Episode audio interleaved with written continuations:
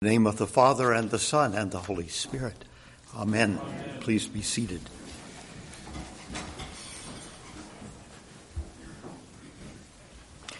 Life in the fast lane is a phrase we like to use in our culture, even in this church from time to time, though we, heaven forbid, would not want anyone to see us rushing. It's a phrase which captures the frenetic rhythm and the brisk tempo of life for so many of us. We feel driven, not drawn to get where we are going, which often happens to be where we were supposed to be 15 minutes ago.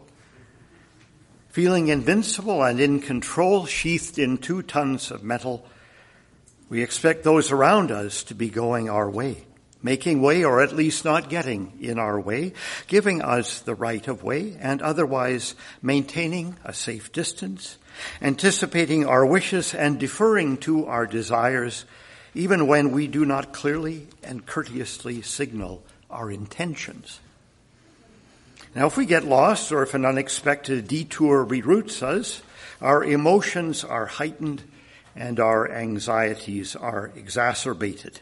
In such a state of mind, which often creeps up on us unawares, many of us are liable to take badly to unexpected intrusions on our train of thought or on the flow of traffic immediately ahead of us. Drivers who distract us by erratic weaving in and out, those who intentionally or unintentionally cut us off, seeming to put our own safety in jeopardy, and those motorway maniacs out of control can evince from us an involuntary response, verbal and even physical gesticulations, invocations of the deity, which we don't want our children in the back seat to hear.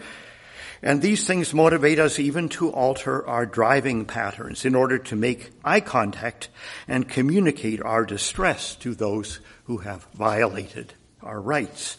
Never a wise thing to do at any speed, let alone doing 85 in a 60 mile zone.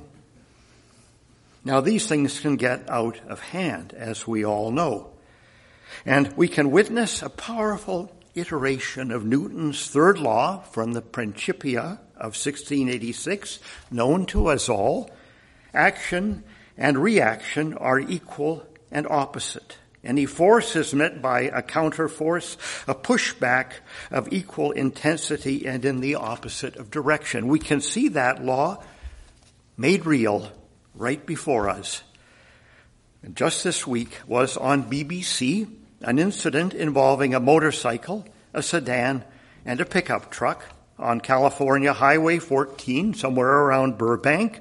A near miss between the cyclist and the sedan resulted in an altercation which caused the cyclist who had been cut off by the sedan to pull onto the shoulder and kick the door of the sedan. No mean feat of driving, may I say, and this motorcyclist was pretty good, which caused the sedan to try to cut him off. Instead, however, the sedan began to ricochet from one lane to the other onto the median in a shower of sparks and twisted metal and back again, in the process, T-boning the pickup truck, a Cadillac, which spun onto its roof and whose driver was taken to hospital. The motorcycle sped away and California Highway Patrol are still looking for him. Newton's law then governing our physical life, it also has psychological and even sociological ramifications. I think the fault was just both parties letting their emotions get the best of them. Eyewitness Chris Traber of Santa Clarita said, this is what happens when you lose control. This is what happens when you lose control. Something more happened, however, than a temporary loss of control, a flaring up of temper. Apart from the damage and injury, both drivers appeared to manifest what psychologists refer to as IED, or intermittent explosive disorder, in which people respond to provocation with violent or verbally aggressive outbursts disproportionate to any given situation. Well, that's up to debate. The root of this behavior in turn is something called hostile attribution bias The belief that every accidental, involuntary injury or threat is actually voluntary, purposeful, and personal. People with IED then, who also have HAB, over personalize every interaction and then overreact with immediate aggression. In other words, they're out of control. They are. And the one thing they don't have is self-control. At moments like this, they are controlled. They have come under the control of something else. Now, what is that something else?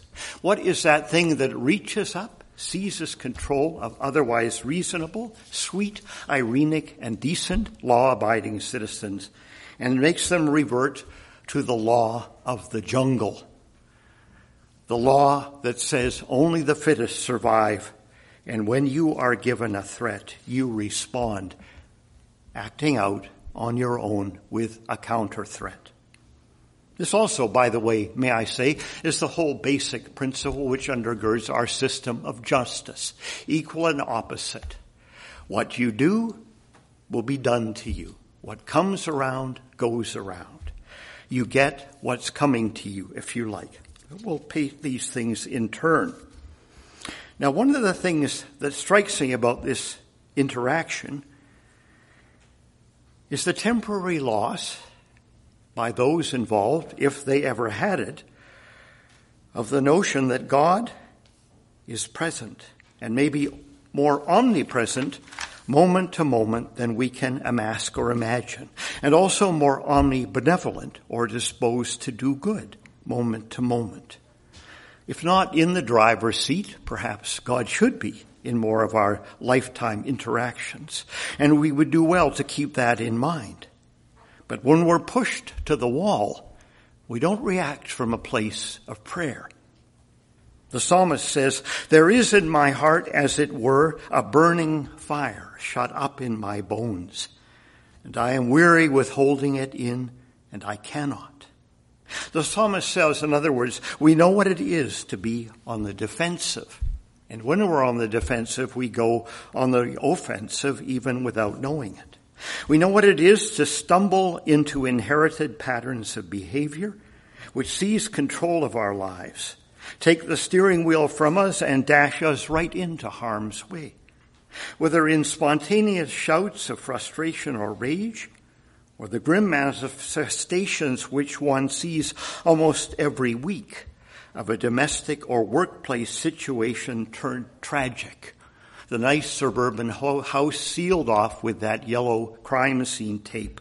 We all know what it is to be seized, possessed by something which does not one's, one does not oneself possess, which is not under one's control, but which seems to come swiftly from somewhere deep within us and just as swiftly withdraw in the twinkling of an eye, leaving the world changed for the worse. And all the words of wisdom and all the behavior modification techniques in the world have yet to arrest this operation of action, reaction, equal and opposite.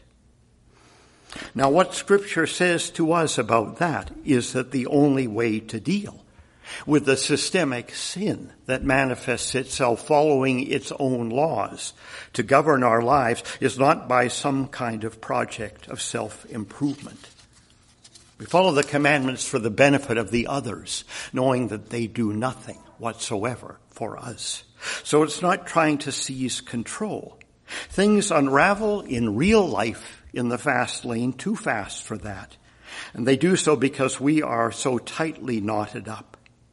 Whoever finds his life will lose it, and whoever loses his life for my sake will find it. Whatever, whoever can uproot and unplug the survival instinct, in other words, that part of us that takes every discouraging word as a personal attack, who takes offense quickly and is just as quick to go on the offensive in counterattack, whoever can create and inhabit a world without winners and losers, a world in which nothing is taken for granted and nothing is earned, but in which all is grace, all is gift, will draw near to the kingdom of God right here, right now. To take on a new life, which is what the kingdom brings to us, what the kingdom demands to us, and what the kingdom gives us, we must first give up the old one. And if we can't surrender that life, except that God in His good grace will take it from us, spiritually speaking. That He will put the old Adam to death, drowning us in the baptismal bath, crucifying us with Christ, as Paul says, in order that the body of sin might be brought to nothing, so that we would no longer be enslaved to sin. For one who has died has been set free from sin. And one who has not died has been set free from nothing. Now, our archaeology is our teleology. The child is the father of the man.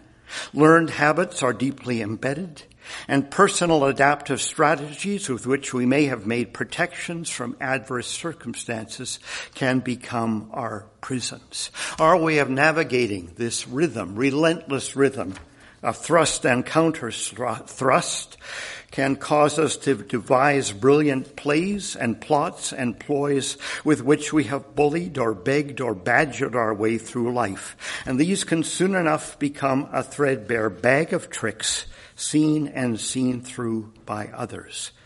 We find ourselves sooner or later up against it at every turn.